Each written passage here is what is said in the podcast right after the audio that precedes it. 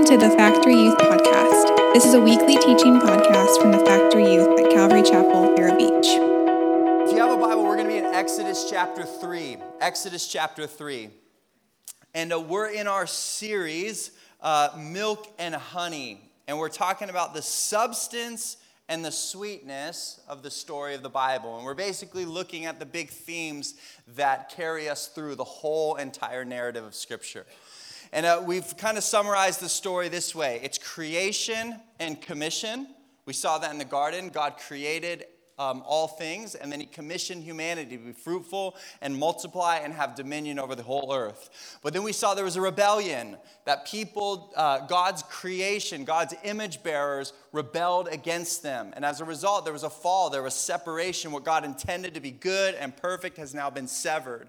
But that didn't stop the plans of God. And now we've entered into God's plan for redemption, which will ultimately lead to new creation and then commission again. And this is the theme, the story of the Bible. And so we're looking at this idea of redemption. And basically, from Genesis chapter 3 all the way through the death, burial, and resurrection of Jesus, we have the story of redemption. But but that story doesn't end there because as we have a new creation in Christ Jesus, we're then commissioned into the world and we expect uh, uh, the further and complete redemption of all of God's creation back to Himself. And so the story is ongoing. So, just a reminder we've met God. We've met the heavenly creation and characters, and then we've met humanity. And then we've looked at the rebellion, and now we're looking at God's story of redemption. And in a world that is broken and lost, God's plan for redemption begins with an individual. God's plan for redemption. All of humanity is broken. Now, we don't have to go very far to see that humanity's broken, right? We can even look to our own life right? The anxieties we feel, the stresses we feel, the dissatisfaction or the discomfort or whatever it is we're walking through, we don't have to go far to see that humanity's broken. And yet, God's plan for redemption begins with an individual. And this will serve as a theme of the way that God works. This is key. The way God heals the world is by healing individuals.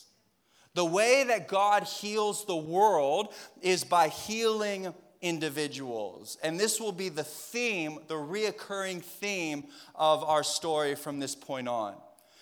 In the year 2021, Olivia Rodrigo released her hit song called Good for You. Sounds like this.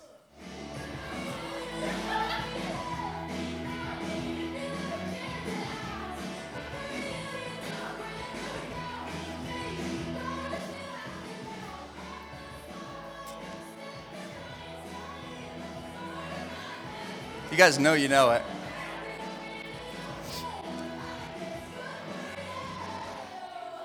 It was played over 20 million times on YouTube. It was streamed over 1 billion times on Spotify.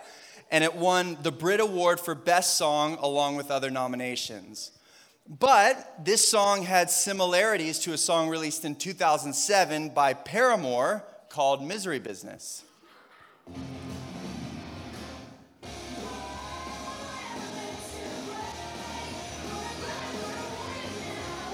Guys know this one? Hands up if you know this one.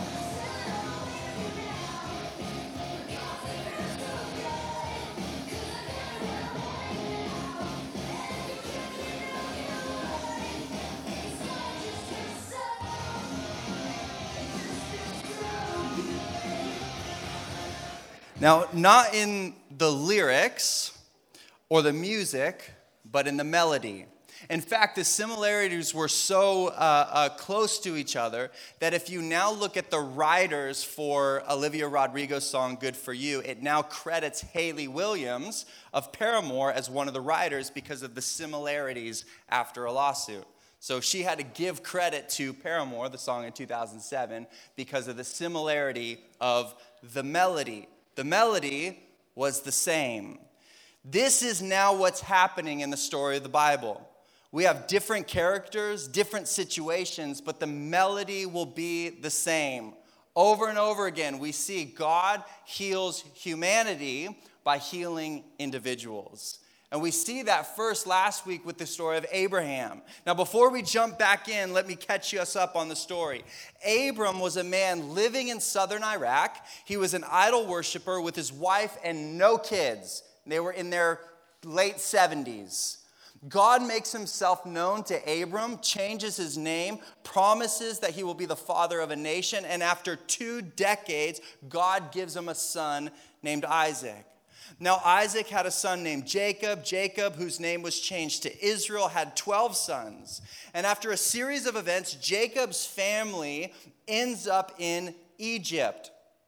Jacob's son Joseph became a, a, prominent figure in the nation of Egypt. In fact, he rose to power to second in command in Egypt. But things change. Joseph dies, there's a new king in Egypt, and it goes from authority in Egypt to oppression and slavery from the Egyptians.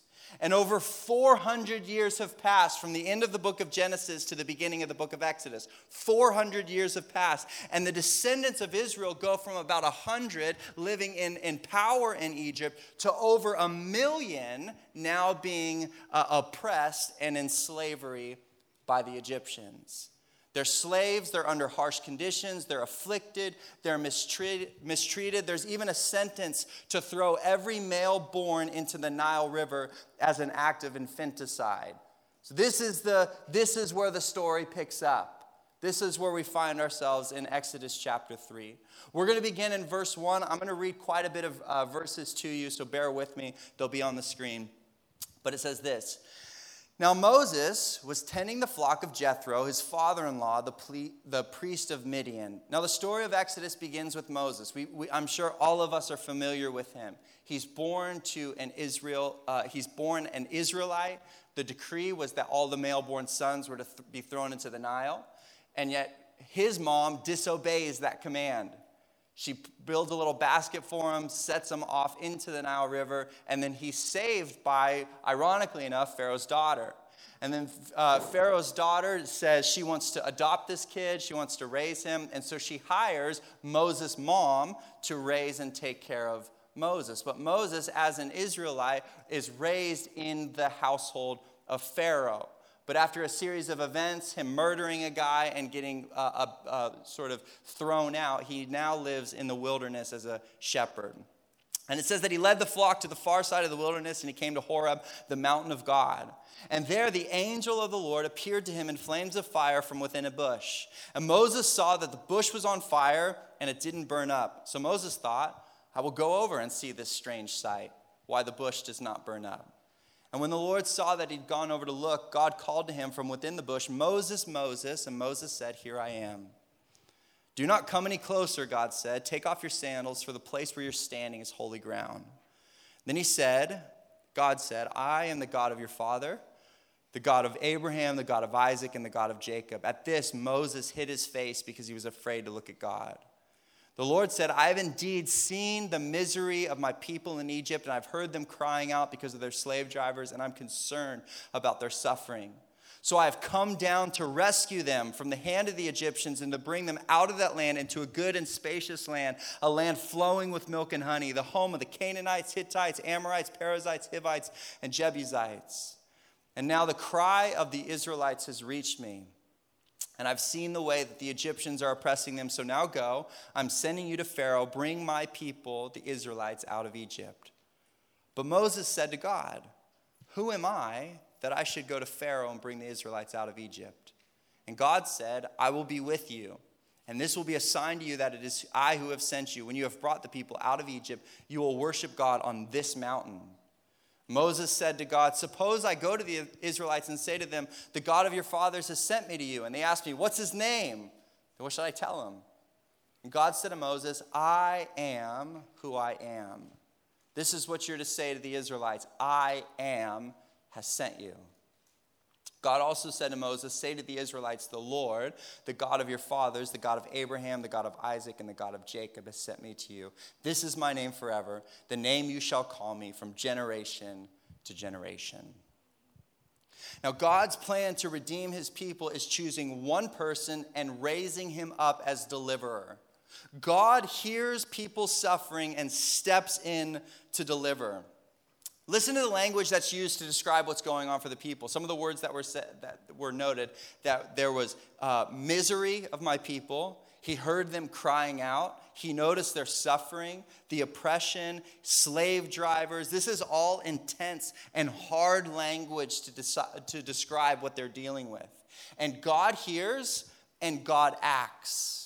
But this is important. The way that God acts is by choosing a person who will act on his behalf. The way that God acts is by choosing a person that will act on his behalf. I think for many of us, maybe we're walking through challenging or difficult seasons of life. Maybe life at home isn't going good, or, maybe a family member's sick, or maybe a friend's uh, uh, talking bad about us, or maybe there's some situation that's going on in our life, and we just want God to act. We want God to show up. We want God to do something like move a mountain or shake the earth or do something exciting or, or, or miraculous. But oftentimes, and this is a huge story, a huge moment, both for the nation of Israel and for our story. And how does God act? Well, he acts by showing himself to one person, and he invites him to act on God's behalf. And I just wonder tonight, maybe you're in a situation, you keep waiting for something to happen, but God's actually commissioned you into that situation with the hope of the gospel to be a light in that situation, in that season. And so God, he, he hears and God acts, but the way he acts is by choosing a person that will act on his behalf. Again, this is the melody. This is the story over and over again.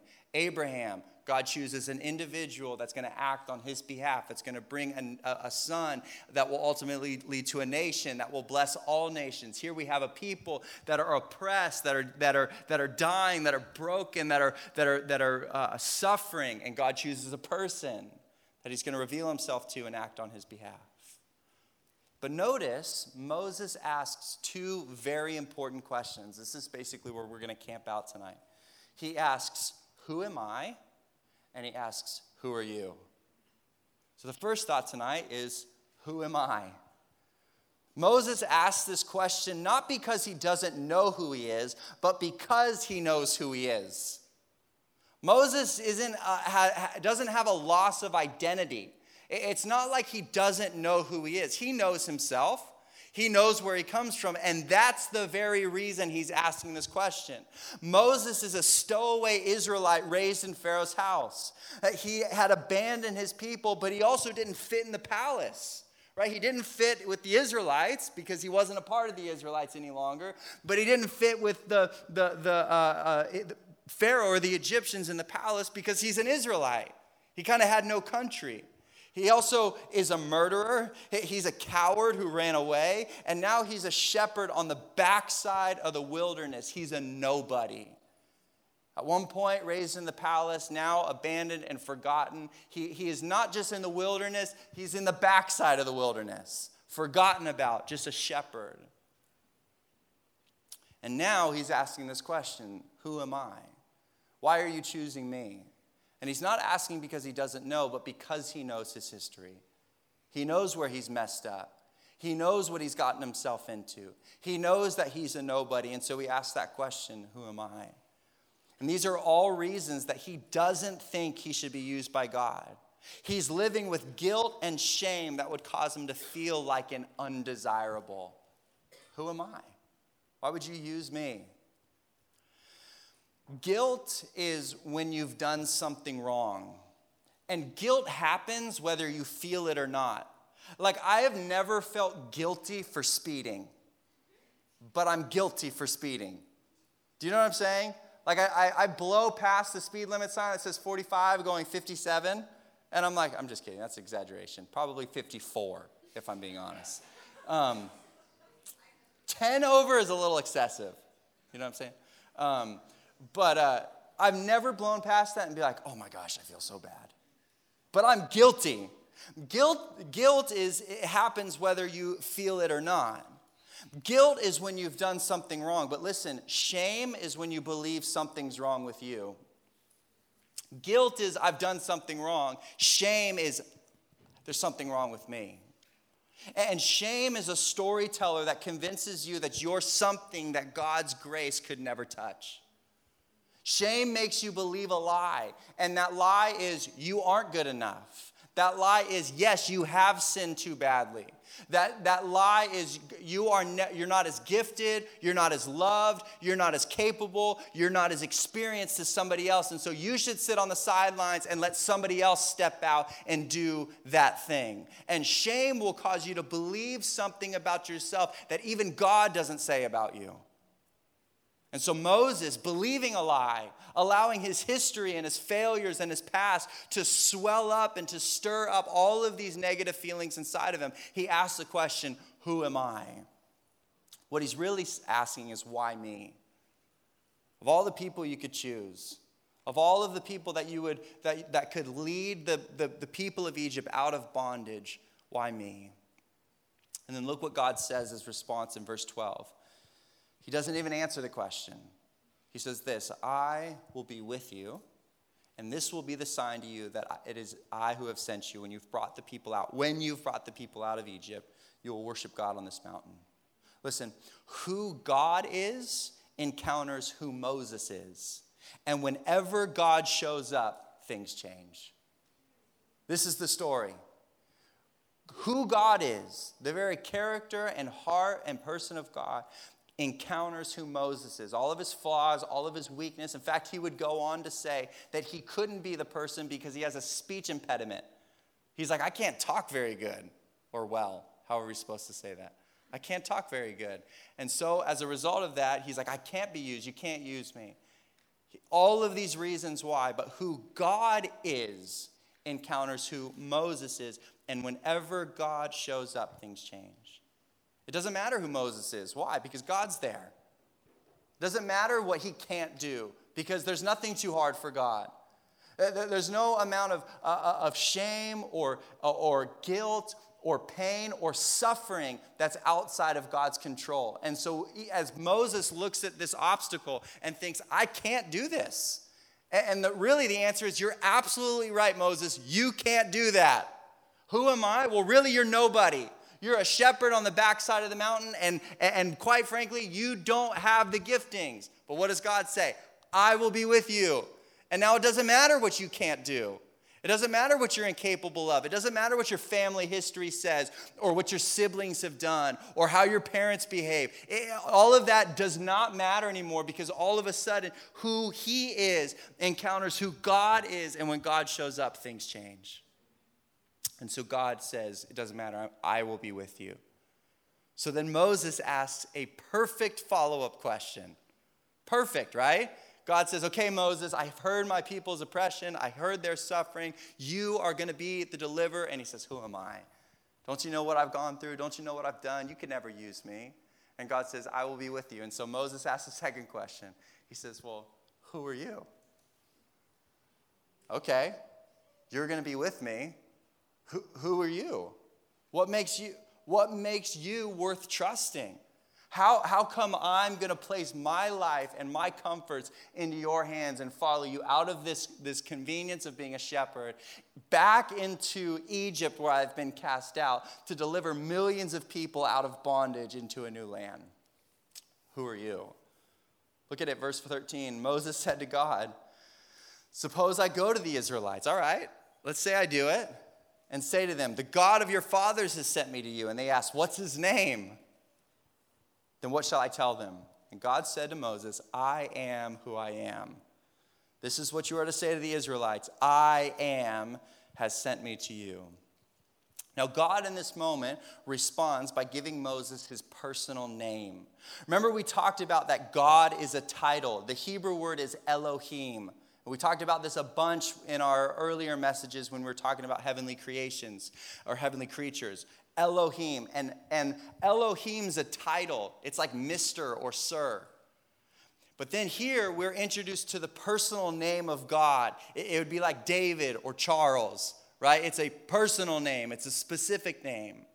And the name God introduces is the word in Hebrew, Hayah, H A Y A. That's the word he uses. So he says, Who is it that's sending me? And God says, Hayah, which I like that. I'm, not, I'm probably not saying it right. It probably sounds more Hebrew. That sounds like karate. Um, Haya. But it, what it literally means is, I will be. Or, like it's translated in our Bible, I am who I am. The name reveals something about this God. In other words, God is. okay, who is it that's sending me? And he just says, the, the I will be is who sent me or is sending you.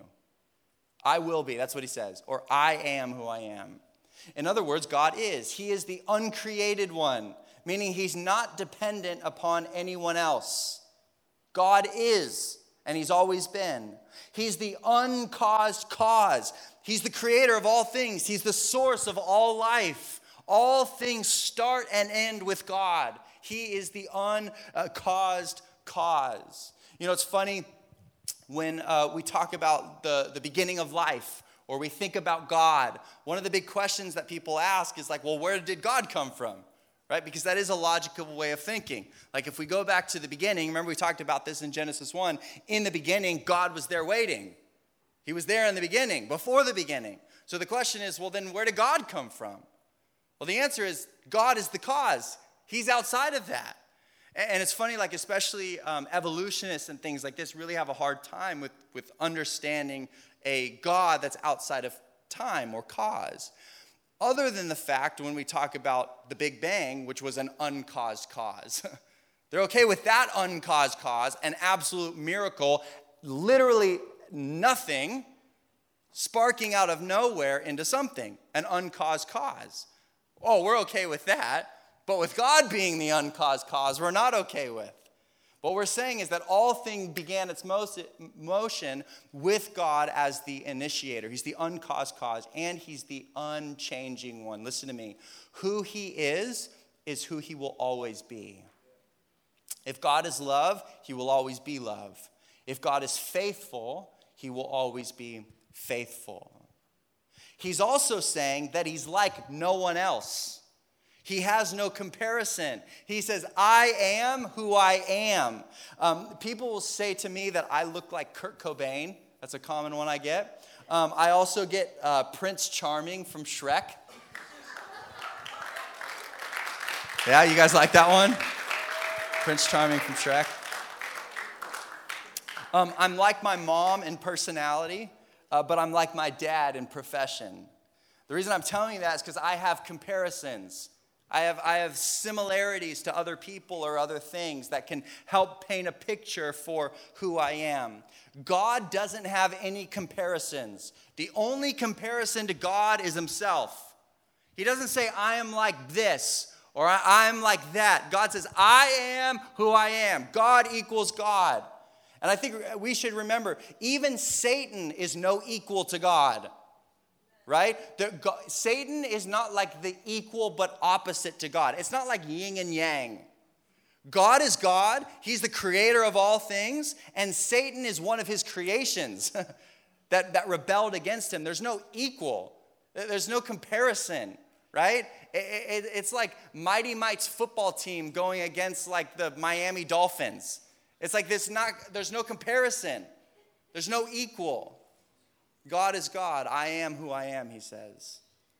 But then God goes on as he reveals himself to Moses. The first, he says that word Haya, H A Y A. But then it says this God also said to Moses, verse 15, Say to the Israelites, The Lord, the God of your fathers, the God of Abraham, Isaac, and Jacob, he has sent me to you. Now, this word Lord um, in our Bibles usually is capitalized L O R D.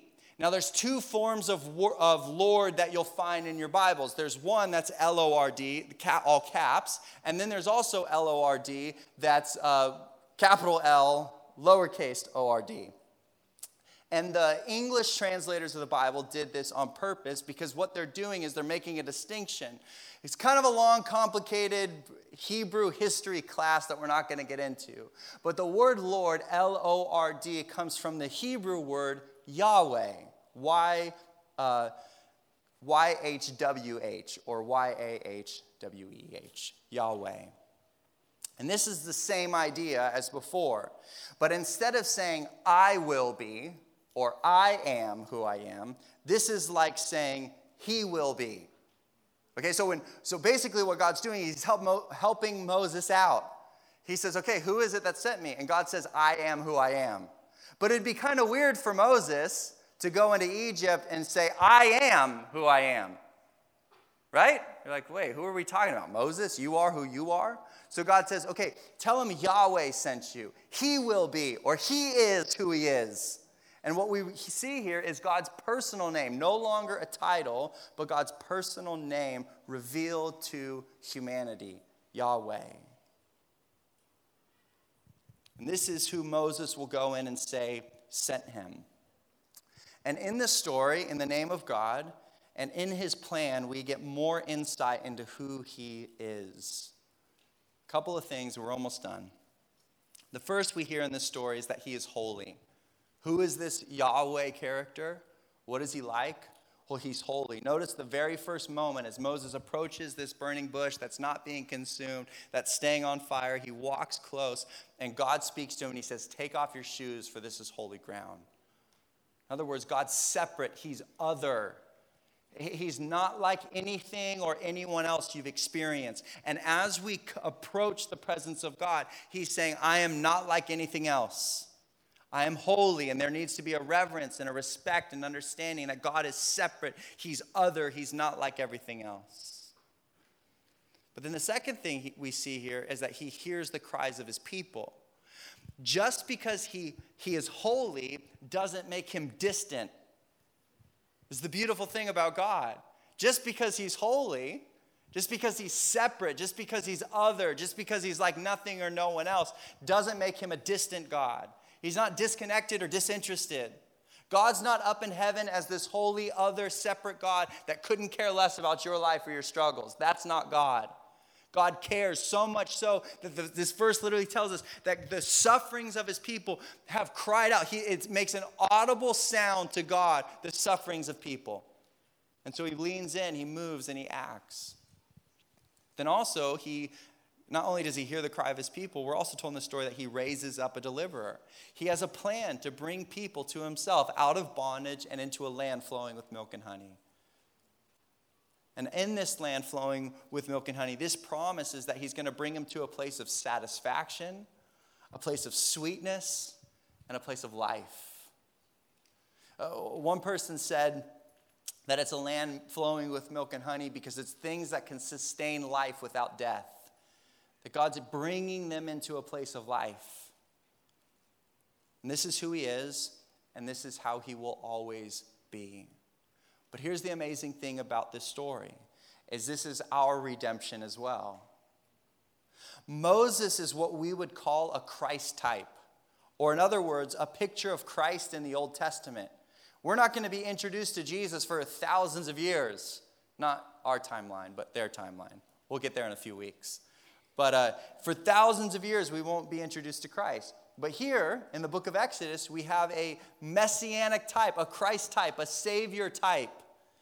God sees, just like He sees their, their struggle, God sees our struggle.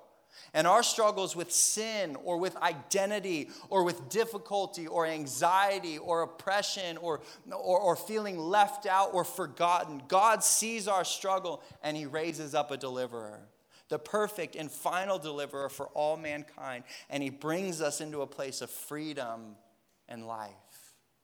This is the invitation for all of us. That regardless of what we're walking through, the pain or the difficulty or the struggles that we've experienced, God invites us into a place of freedom and of life. But listen, we've got to ask the same question as Moses Who am I and who are you?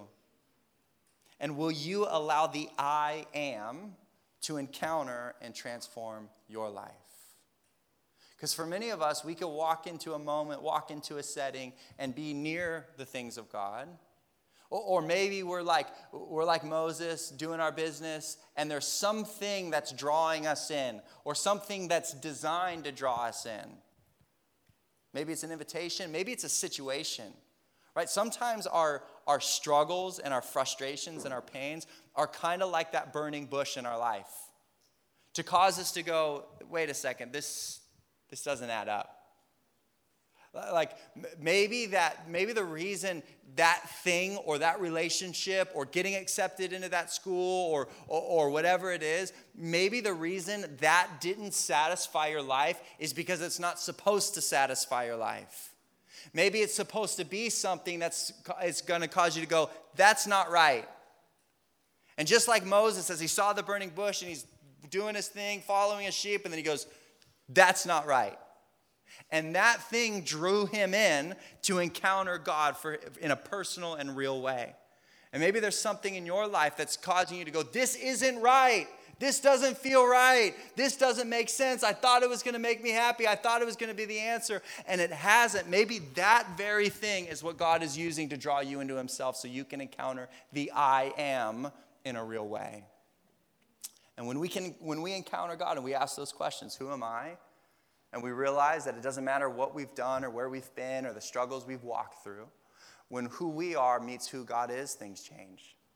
Our life can be transformed from the inside out. And then we get to participate in what God's doing. And we realize who our God is. He's not, He's the opposite of the picture that's being painted in Egypt of oppression and slavery and suffering and things like that. God is a good God who leads us out of that into life